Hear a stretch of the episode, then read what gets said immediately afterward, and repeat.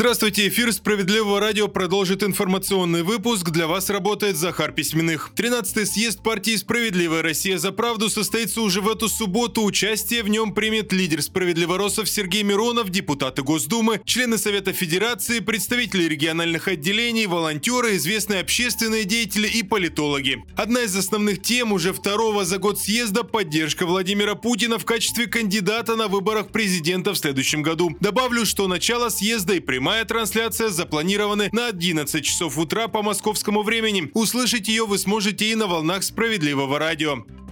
Растущая заболеваемость гриппом, ОРВИ и коронавирусом скоро начнет снижаться, но страну ждет еще две волны. Об этом пишет издание «Газета» со ссылкой на данные самих врачей. Специалисты ожидают спада во время новогодних праздников, когда люди чаще всего реже контактируют с другими. При этом вторая половина января, скорее всего, принесет еще большее количество заразившихся, предполагают эксперты. Следом показатели пойдут на спад и нового роста заболеваемости стоит ждать уже в марте следующего года. Добавлю, уже сегодня в Санкт-Петербурге Петербурге вновь ввели масочный режим. Соответствующее постановление подписала главный государственный санитарный врач города. Пока это касается только массовых мероприятий и стационарных и амбулаторных медицинских организаций.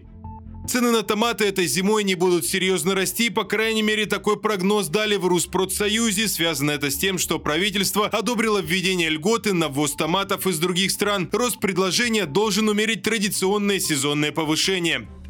Очередные несколько тонн гуманитарного груза отправились в зону СВО. Волгоградская область направила на передовую несколько десятков мешков с теплыми вещами, подушками и перевязочными средствами. Фура на передовую отправилась и из Новосибирска. В кузов едва поместились все собранные продукты, окупные свечи, предметы личной гигиены, а также книги и электрогенератор. Кроме того, учитывая приближение Нового года, собрано несколько коробок сладостей.